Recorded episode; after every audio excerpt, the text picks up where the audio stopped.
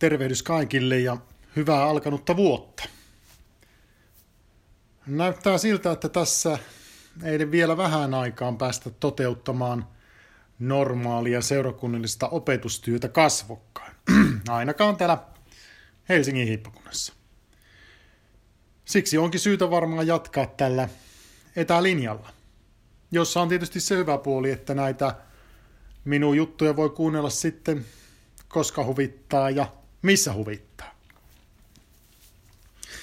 Aion tällä kertaa puhua sellaisesta aiheesta, joka ei nyt tähän vuoden aikaan nähden tunnu oikein ajankohtaiselta.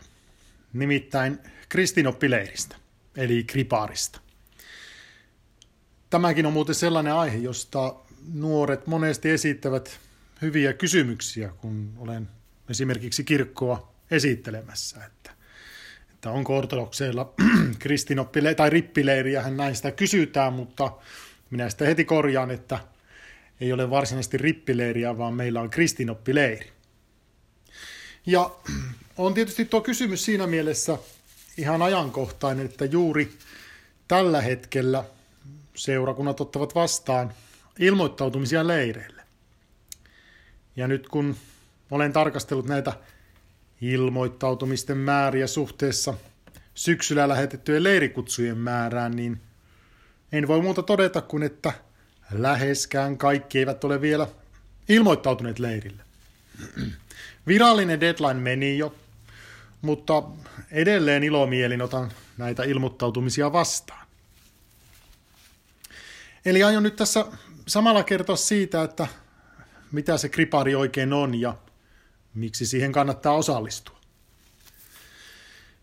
Niin kuin tuossa vähän jo aiemmin viittasin, niin evankelisluterilaisessa kirkossa oleva rippileiri ja sen päättävä konfirmaatio ovat jotain, mille on niin kuin heille varmasti suuri teologinen merkitys. Ja jos minä olen oikein käsittänyt, niin se rippileiri suorittaminen on ollut vähän niin kuin ehtona sillä, että on voinut toimia kummina tai saada kirkollisen vihkimyksen. On taidettu puhua ihan siitä naimaluvasta. Mutta en tiedä, mikä tilanne siellä on tällä hetkellä, enkä ryhdy sen vuoksi siitä enempää viisastelemaan. Mutta ortodoksinen kristinoppileiri ei ole ihan sama asia. Meillä se leirin suorittaminen ei, ei anna mitään uusia eh, kirkollisia oikeuksia tai lupia, jos se näin sanoisi. Eli ei se siinä mielessä ole mitenkään niin kuin pakollinenkaan. Eh, konfirmaatio, mikä luterilaisessa kirkossa, niin se voisi ehkä meillä rinnastaa Mirhalla voitelu sakramentti. Ja, ja se on sitten jo toimitettu kasteen yhteydessä. Eli periaatteessa kastettu ja Mirhalla voideltu sylilapsi omaa jo periaatteessa sellaiset oikeudet, että hän voi toimia kummina ja niin edelleen.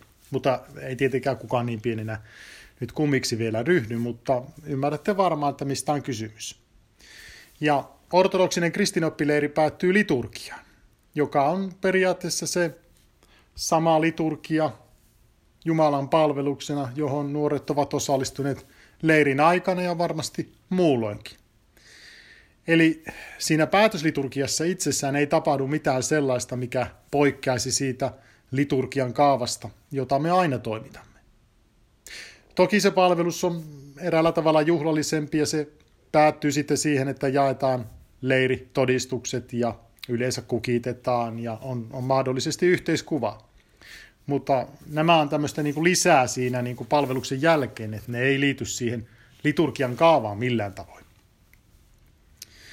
Mutta nyt olen puhumassa jo päätösliturgiasta ja tavallaan menossa latvasta juureen, kun suunnan piti olla aivan toinen. Eli minun piti lähteä aivan alusta kertomaan, että mitä se leiri merkitsee ja niin kuin, miksi siihen kannattaa osallistua. Äkkiseltään joku saattaa ajatella, että kripaari on jotain, missä pitää opiskella hirmu paljon kaikenlaisia kirkollisia asioita ja lisäksi esimerkiksi sitten opetella ulkoa jotain mm, uskon tunnustusta, isä meidän rukous, mikä sitten, sitten jotenkin tentataan vielä, että sinä varmasti sanasta sanaan sen osaat. Mutta ainakin omalta osaltani voin sanoa, että niissä leireissä, missä minä olen ollut, niin ei, ei ole tarkoitus, eikä siellä niin tehdäkään, että ulkoa opetellaan sanasta sanaa jotain. Eikä ne myöskään niin kuin oppitunteihin käytetä, voisiko sanoa, kohtuuttomasti aikaa, jos ajatellaan semmoista normaalia leiripäivää. On se totta, että leirillä käsitellään ja niissä kuuluukin käsitellä tiettyjä ortodoksisu- ortodoksisuuteen liittyviä niin kuin perusasioita. Mutta sitten se toinen kysymys on, että missä laajuudessa? Esimerkiksi raamattu kuuluu tällaisiin niin kuin kokonaisuuksiin, että, että, että sitä pitäisi leirillä jotenkin niin kuin käsitellä. Mutta kuinka paljon? Et minähän pystyisin käyttämään sen reilun viikon pelkästään niin kuin ensimmäiseen Mooseksen kirjaan, jos ruvettaisiin ihan perijuurin käymään asioita läpi. Mutta se ei ole tarkoitus, eli se on, se on niin kuin hyvin pieni aika, mitä on käytettävissä, ja se pitää sitä jotenkin viisasti käyttää, kun, kun, kun raamatusta puhutaan. Ja minä niin kuin, haluan myöskin uskoa siihen, että, että suurin osa niin kuin ortodoksi oppilaista saa koulussa niin kuin uskon opetusta. Et, et tietyt asiat on jo hallussa siinä vaiheessa, kun tullaan leirille. Et ei meidän ole tarkoitus yrittää niin kuin sen reilun viikon aikana sitten päntetä hirveällä vauhdilla niitä samoja asioita, mitä on jo koulussa opetettu. Ja, ja se opetustapa on muutenkin leirillä toisenlainen. Et se ei niin kuin perustu sellaiseen oppikirjaopetukseen tai siihen, että, että joku siellä vaan luennoi ja, ja sitten pitää kauhealla pikakirjoituksella sitten yrittää muistiinpanoja tehdä. Ihanteellista olisi se, niin kuin joskus aiemmin opetuksesta puhunut, että, että esitettäisiin paljon kysymyksiä. Eikä vaan niin kuin kysymyksiä, vaan että saa myöskin niin kuin kyseenalaistaa. Koska siitä saadaan niin kuin hyvää keskustelua aikaiseksi ja, ja, ja se antaa aina niin kuin paljon enemmän, semmoinen vuorovaikutteisuus, kuin se, että yksi vaan puhuu ja kaikki muut nukkuu. ei, ei sitä paljon iloa. Eli ne kristinoppileiri opetustilanteet, ne ei ole, niin kuin, niitä ei ole tarkoitus olla mitään niin kuin papin tai leiriteologin tämmöisiä yksinpuheluita. Ei niitä tarvitse välttämättä edes missään niin kuin luokkatilassa pitää, yhtä mennä ulos nurmikolla istumaan. Kriparilla niin tulisi käydä läpi ennen kaikkea niin kuin sellaisia asioita, jotka niin kuin kiinnostaa nuoria. Sellaisia, mitkä herättää niitä kysymyksiä. Ja, ja ei se, niin kuin se opetus siellä, ei se ole siinä muodossa opettamista, mihin me ollaan totuttu, vaan, vaan enemmänkin se tarkoitus on niin kuin toisinpäin, että, että se, joka siellä opettaa sillä leirillä, niin hän niin kuin, ei vaan niin kuin opeta jotain oppikirja-asioita tai muuta, vaan hän niin kuin vastaa niihin nuorten kysymyksiin. Ja, ja kyllä siinä niin kuin täytyykin vastata. Koska niin kuin 15-vuotiaana niin kuin nuori alkaa pohtia niin kuin uskon asioita aivan toisella tavalla kuin, kuin pieni lapsi. Että hän haluaa niin kuin, niitä vastauksia, mutta myöskin kunnon perusteluita. Että se on hyvin väheksyvää, että jos, jos esitetään jotain, jotain niin kuin hyviä kysymyksiä vaikka kirkon elämään liittyen, niin sitten vastataan, että no meillä, on, meillä tehdään näin, koska se on sellainen tapa tai sitten jostain niin kuin kirkollisesta asiasta. No se on semmoinen symboli. Ei, ei se riitä. Kyllä sitä täytyy pystyä niin kuin paremmin perustelemaan nämä asiat. Mutta se, mistä on sitten lähdetty leirillä monesti liikkeelle, että mikä, mikä on se ensimmäinen asia, mitä siinä niin opetuksellisesti tapahtuu, niin, niin on saattanut pitää semmoisen no, lainausmerkeissä alkutentin. Yleensä me ajatellaan, että kriparilla on joku lopputentti, mutta mä oon pitänyt joku alkutentti. Siinä voi tietysti pitää sellaisen tentin, missä vähän niin kuin testaa, että, että mitä, mitä nuoret ylipäätään osaa, mistä asioista ne jotain tietää, mutta sen ei tarvitse olla sellainen. Että se voi olla yksinkertaisesti niin, että jaetaan jokaiselle niin kuin lappu siihen naamaan että, ja sanotaan, että kirjoita nyt siihen paperille viisi kysymystä – johon haluat vastauksen tällä leirillä. Ja, ja sen voi niin kuin kysyä nimettömänä, ei tarvitse niin kuin omaa nimeä laittaa siihen kysymyspaperiin. Ja, ja, ja tosiaan näin, että, että mihin sinä haluaisit vastauksia. Tietysti mielellään nyt sellaisia asioita, jotka liittyy ortodoksisuuteen tai, tai etiikkaan tai tähän maan, tämän maailman menoon tai ihan, voisi sanoa ihan mihin tahansa.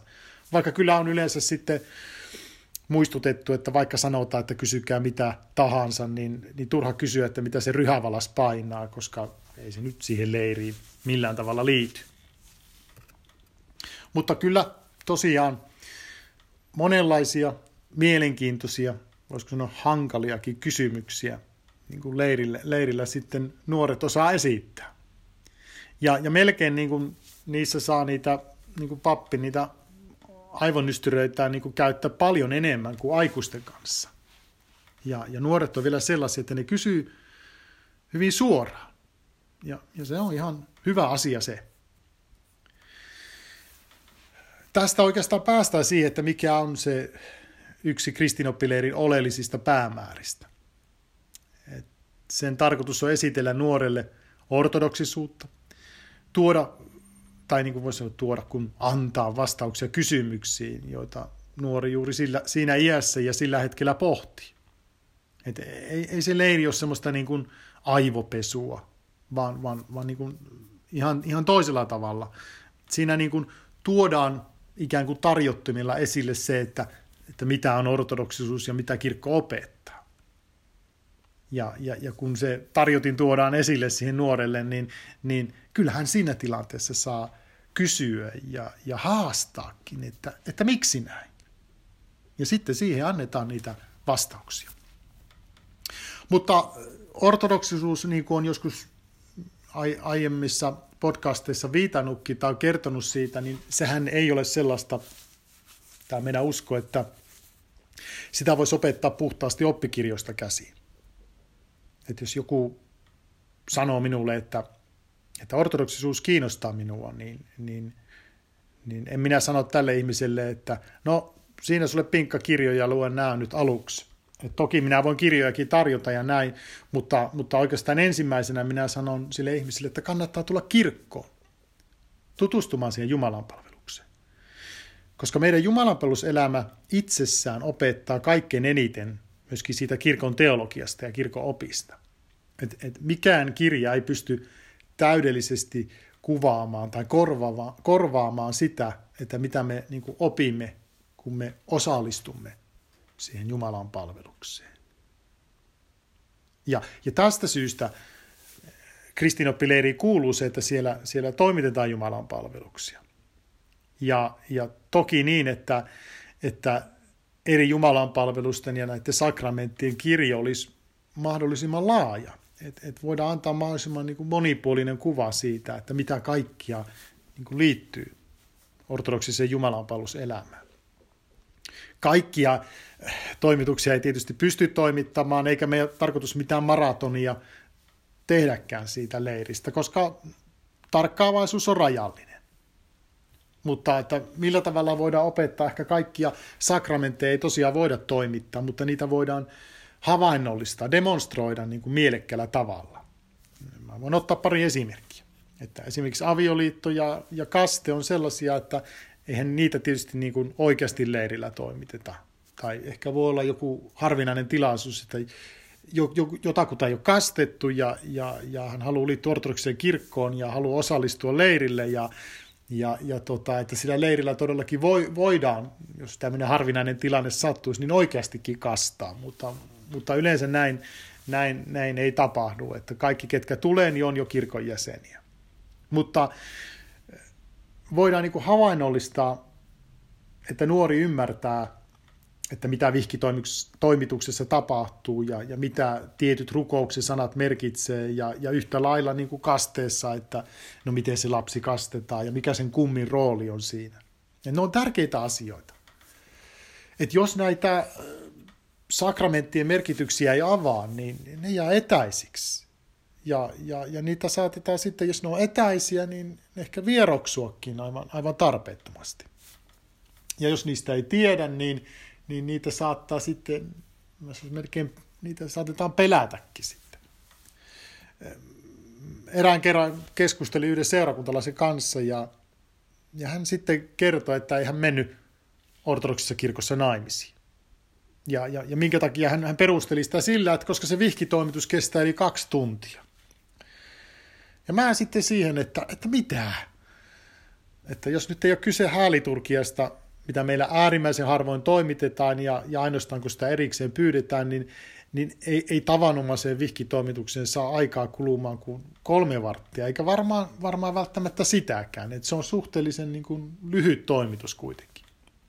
Mutta tuossakin tapauksessa niin ei, ei, ei sitten menty ortodoksessa kirkossa naimisiin, kun elettiin siinä virheellisessä kuvitelmassa, että, että se vihkitoimitus on todella pitkä ja se uuvuttaa niin sen vihkiparin kuin paikalle saapuneet häävieraat. Ja nyt sitten kun meillä on kriparilla näitä demonstraatioita havainnollistetaan, niin, niin siinä sitten jo nuori huomaa, että eihän tämä nyt ole mikään niinkö, ihmeellinen, ihmeellisen pitkä tai monimutkainen toimitus, jonka, jonka takia pitäisi yöunet menettää tai sitä jotenkin vältellä. Ja niin kuin mä sanoin, niin kasteen kohdalla taas voidaan havainnollistaa se, että, että miten se kaste käytännössä tapahtuu. Että ei, ei se pappi yritä sitä lasta hukuttaa. Ja, ja se, että mikä on kummin merkitys siinä kasteessa ja lapsen elämässä.